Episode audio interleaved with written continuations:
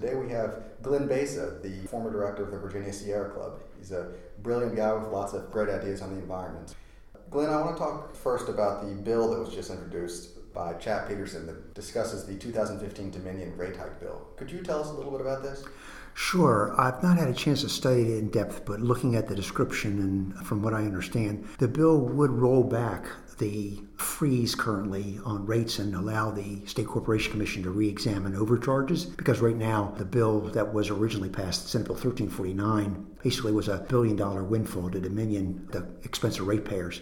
This bill would reauthorize the State Corporation Commission to look at overcharges that ordinarily the SCC would refund to ratepayers. The bill 1349 passed two years ago prohibited the SCC from doing its job. The one shortcoming we have with this bill, as I understand it, is it won't take effect until all litigation or other actions associated with the Clean Power Plan are finalized, and that could be a long, long time. That could be, in fact, well past 2022 when this limitation on the SCC will expire. So it'll be interesting to see whether or not Dominion takes this bill seriously or whether they realize that it, it may not be that significant because I'm not sure that the litigation around the Clean Power Plan will be resolved, even if the Trump administration decides to withdraw the regulations. There was a quote from Dominion spokesperson David Botkins in the paper today that said, Regulatory uncertainty has not decreased since SB 1349 was passed two years ago. Given the Supreme Court's endangerment finding, even if this clean power plan is struck, EPA must come up with another way to regulate carbon. Basically, they're arguing that the justification that was put forth in 2015, even if it no longer applies, they should still continue with this massive rate hike that's their rationalization for basically a power grab. This bill was all about Wall Street versus Main Street, and basically they wanted to make sure that the Wall Street analysts for their stock were not continuing to ding them because of the uncertainty associated with their profit margins. By having the certainty of being able to keep these excess profits, that made Wall Street happy, and their stock has done very well since then. If this bill were to be repealed, then they would be subject to actions by the SCC taking money out of Dominion's pocket, money that they shouldn't be in their pocket, and giving it back to the ratepayers where it belongs. So that argument is really just part of the rationalization for this bill. It was represented that as a result of the Clean Power Plan that Dominion would be closing coal plants. The fact was is that, and this was before there was even a final Clean Power Plan. This was President Obama's action to try and reduce carbon. We didn't even have a final plan, and they passed this bill as a windfall to Dominion. When we had a final bill, it became pretty clear that Dominion was not going to have to retire any coal plants between now and 2022. So there was no expense associated with this bill, no real expense associated with this bill. Dominion is proceeding as quickly as they can to build as many gas plants and a new gas pipeline because they're in the gas business. It's important for people to realize that Dominion is not just electric utility. That's a sideline for them. They make their money selling gas. And so they have a tremendous investment in infrastructure in terms of pipelines and in storage. They're one of the largest gas storage companies in the country. And then they build gas power plants to burn the gas. So there's a serious conflict of interest as well. And if we were successful, the Federal Trade Commission would take antitrust action against this company because they literally are lining their own pockets at the expense of ratepayers. The biggest failure is their domination of the legislature. If the legislature was really regulating this utility, which it's supposed to be their job since they have a monopoly, then they would not be allowing Dominion to do whatever it wants. Another manifestation of this is the fact that if you look at the various ratings in terms of wind and solar installed across the country, and also in terms of energy efficiency, Virginia is always near the bottom. The reason we're near the bottom is because Dominion uses its influence and power to suppress solar, to suppress wind, to even sabotage offshore wind when they failed to proceed with a lease that they had from the federal government to build offshore wind, and even to undermine energy efficiency. As a result of that, when the governor talks about Virginia not having sufficient job growth, he ought to be looking at Dominion as the reason for it. He continues to cite the pipeline as a big boon to economics, but a much bigger drag on the economy is the fact that we're lagging seriously behind in jobs in wind and efficiency and solar because this big bad utility, Dominion Virginia Power, literally has suppressed those free markets. How do they have so much power? is because we have unlimited campaign contributions. And in Virginia, the number one corporate donor year in, year out with just a few exceptions, a few years when there's been exceptions, like when uranium mining was a hot issue when a big uranium company from Canada spent a lot of money. Ordinarily, Dominion is the largest donor year in and year out. The totals, and I don't know how far this goes back, over $5 million to Democrats and Republicans. They give a little bit more to Republicans and Democrats, but that's probably because the Republicans have been in control of the legislature more frequently lately. Bottom line is they give so much money to Democrats and Republicans that neither of them are willing to bite the hand that feeds them, even though they're supposed to be regulating this utility. Who is Dominion ultimately accountable to? Well, that's a really good question. They're accountable to their shareholders as Dominion Resources. And in that sense, maximizing their profit is perfectly legitimate. But they have a special relationship with Virginia. They are a monopoly. There's a reason you can't just build solar panels in this state without their approval, effectively. It's because they have a monopoly. The law says that you shall not generate electricity in this state of Virginia and sell it to anybody else except for util- except for Dominion in their territory. Similarly with AEP down in southwestern Virginia and with the co-ops that serve electricity in the other places. They have an exclusive monopoly to sell power. I mean, a person can put solar panels on their house if they want to, and even there, Dominion has some limitations on what you can do. But if you want to build a solar farm and sell the powers to somebody, you've got a problem in Virginia.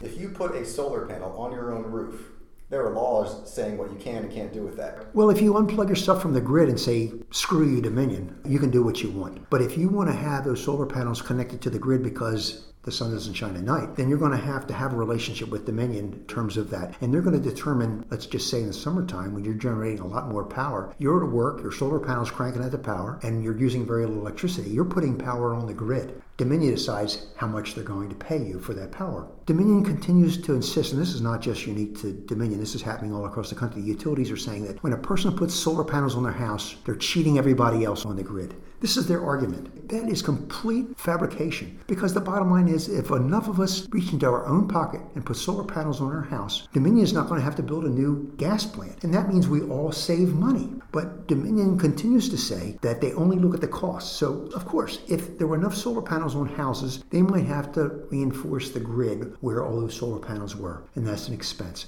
Sure, no question about it. If they can justify the cost, then we should pay them for that. But they literally are blocking solar by making it more difficult to put solar on your house and to actually utilize it. And if you want to put solar on a commercial building, and you're in the business of doing that, then you've got to go through Dominion to do it. And Dominion makes it difficult.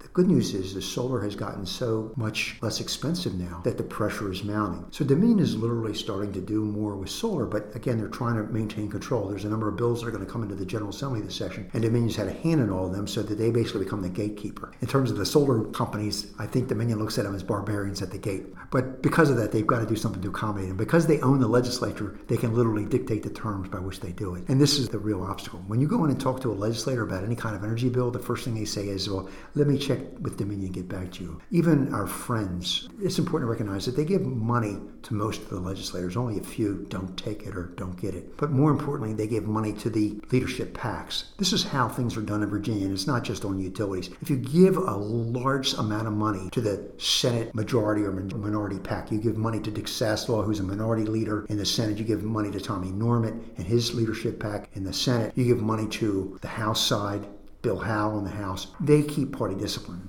because they literally have the largest amount of money. And if you're a candidate that needs to get money, then you've got to vote the way the leadership wants. And if you stand up to the leadership on an issue, you may not get that money. Dominion may not give you money, and the leadership may not give you money. So a lot of the money that the legislators get for their campaigns is laundered through the leadership PACs. You don't know it's Dominion money. You don't know it's homebuilder money. I mean, it's important to recognize that because Virginia has no limits on campaign contributions, that corporations run this state. Corporations are amoral. But the corporation's job is to maximize its profit. Unfortunately, in Virginia, people tend to think that corporations are good public citizens. And if they're not doing good, if you make your money maximizing tobacco sales, and in the case of people like Altria, literally suing little countries under these trade agreements to block public notice of health effects, to me, that's immoral. And yet, in the city of Richmond, if the building doesn't have Dominion's name on it, it's got Altria's name on it as a sponsor. And this is part of the problem we have with our political system in Virginia. When you have unlimited campaign contributions, corporations have disproportionate power. We have a very pro business legislature. They always talk about doing the best for the economy. If you raise electricity rates, that's bad for business, bad for schools, bad for citizens. How come all these pro business legislators say one thing yet do the other? Good example of that in the most extreme sense is this law we have in Virginia that allows pipeline companies, in this case Dominion, to enter people's property. So called Tea Party is all about property rights. You can't find a legislator, with exception of one or two in the General Assembly, that will even put a bill in to reverse this power of pipeline companies to enter people's property. They basically have to give you notice, but then if you say, I'm not going to let you on your property, they can still enter your property. And they don't have to give you any compensation for it either. You couldn't find a Republican or a Democrat, with a few exceptions. John Edwards was one of the people who put a bill in that would reverse that. But those bills never even got hearings because the legislators did not want to offend Dominion Virginia power. It's not a matter of being pro business, it's a matter of being beholden to corporate interests, is what it is. If you're serious about jobs, why aren't you making sure that we are doing our fair share to bring solar jobs to the state, to bring offshore wind to the state? The state of New York has made a big commitment now to offshore wind. They just built the first offshore wind farm. It's operating now off the state of Rhode Island. Virginia could have been first. Dominion lost a federal grant to the tune of about $50 million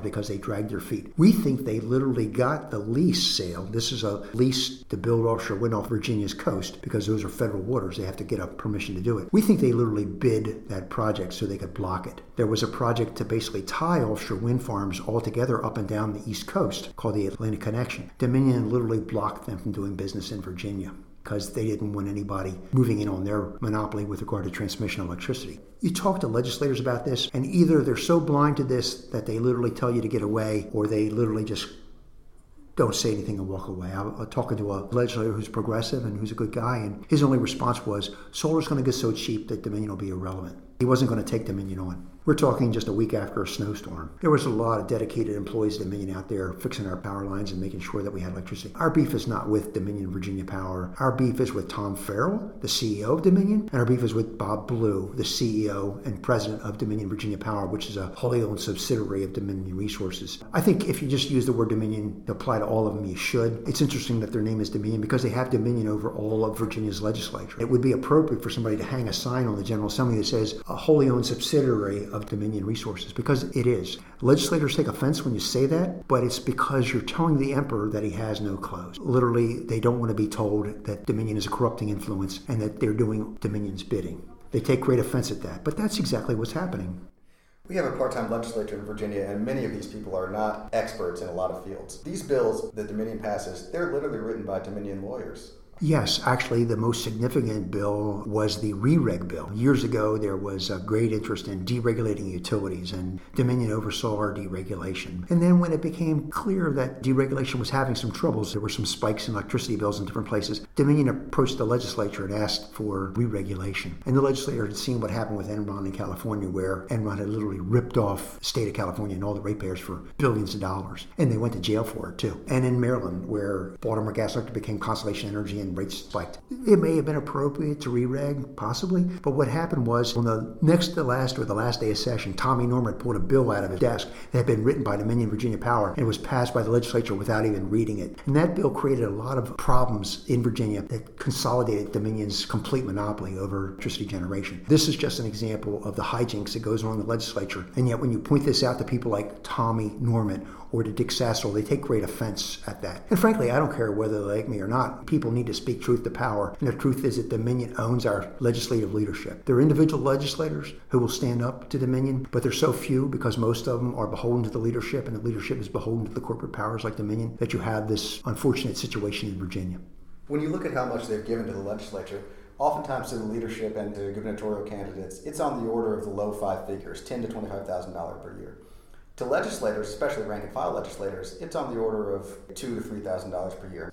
It is a real good bargain. Even if you take a look at the total expenditure of $10 million over the last, say, 15 years, that's resulted in a lot of things for them. In fact, a billion dollar windfall. In 2014, they passed Senate Bill 1349. That's a billion dollars in their pockets. So even looking at their entire investment in the state of Virginia in terms of campaign expenses, $10 million total to the Democrats and Republicans, they made a billion dollars off of that. In a given year, what are they spending? About a million dollars a year, I think. 500,000 to Democrats, 500,000 to Republicans. And remember, they keep the discipline by giving the money to the leadership. It's the governor or it's the leadership in the House and in the Senate that basically call for discipline discipline. I have an example, and I'm not going to give the name, and it didn't involve Dominion, but there was, I think it related to the home builders at the time. A friend of mine who formerly was in the legislature said one time, this was probably about 20 years ago, but it's a good example. He was in a caucus. Basically, the leader said that if you don't vote for this bill, don't expect any money from the leadership PAC. And remember, it's hard to raise money for any individual candidate. And so they look to the largest source of money is typically the Democratic Party, the leadership PACs. So whether it's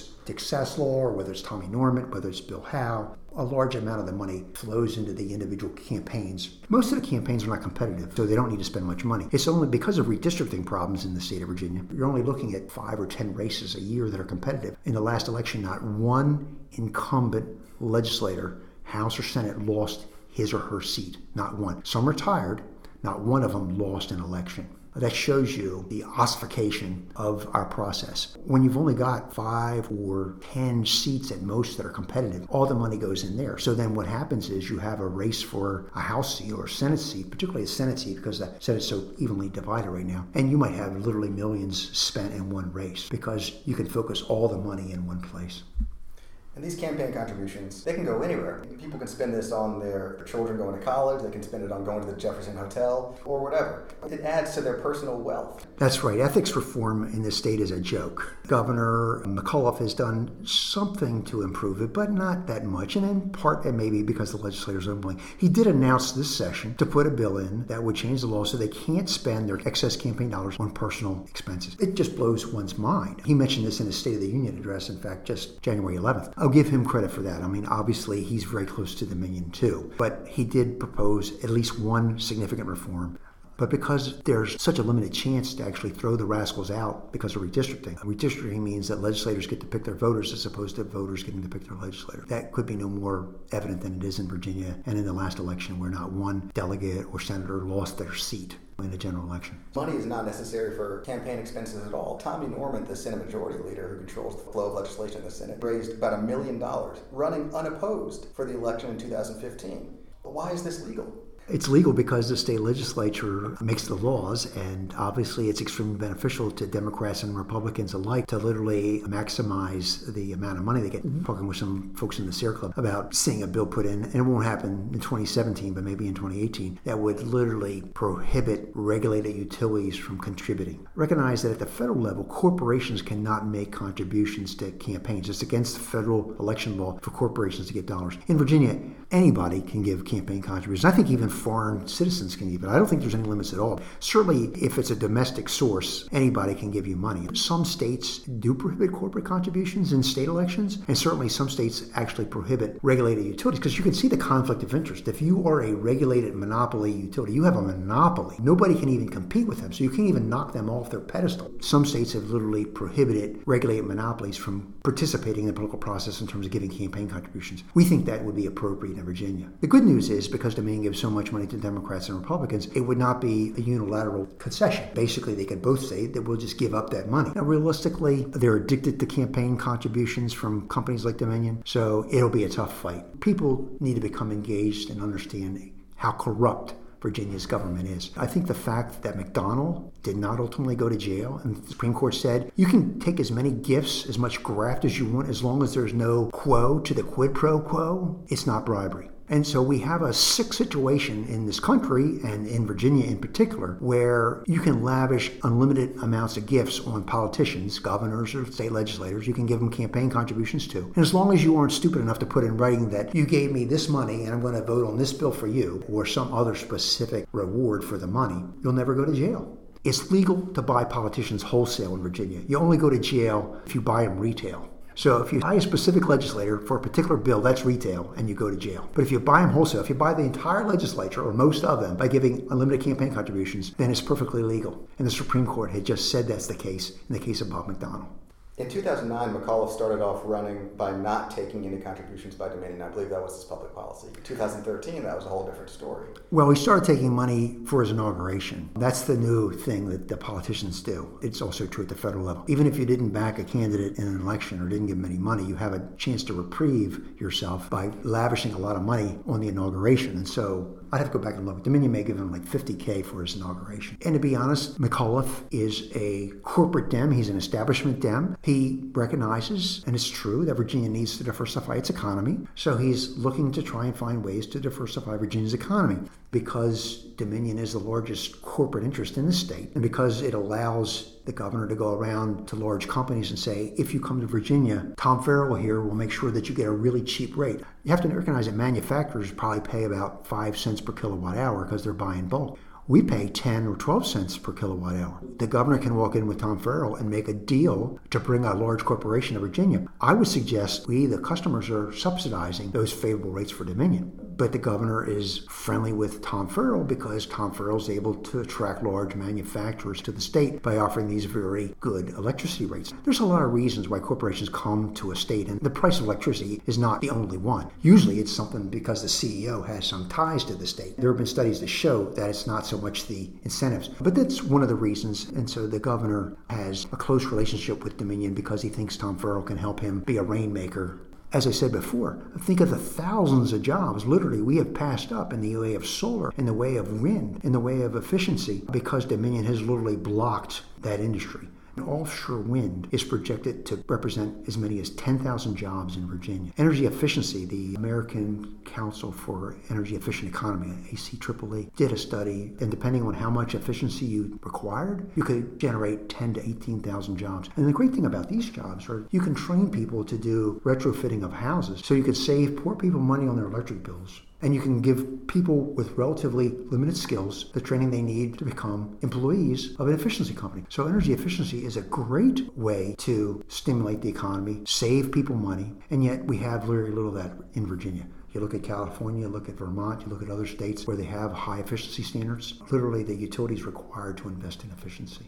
McAuliffe's term is about to expire, and nobody's expecting much in the way of legislation during this lame duck session. How would you grade him, first as a governor, A through F, and secondly, on environmental issues? There's a real important distinction here. If you're looking at various progressive issues, whether it's women's choice, or whether it's public education, you know, or whether it's immigration, you name the issue. There, for the most part, are not large moneyed interests behind those issues. There's no corporation per se that cares about choice no for profit corporation that cares about choice. There's no for profit corporation so much about public education, although there are these charter schools and things like that. But when you get into the environment area, recognize that every time you pass a regulation that requires a cleanup of the water or the air, it's going to cost a corporation money. So you can have a candidate like Terry McAuliffe, who is generally, I think, very progressive on a lot of issues. And when it comes to immigration, when it comes to choice, women's right to choose, when it comes to public education, he can be a champion.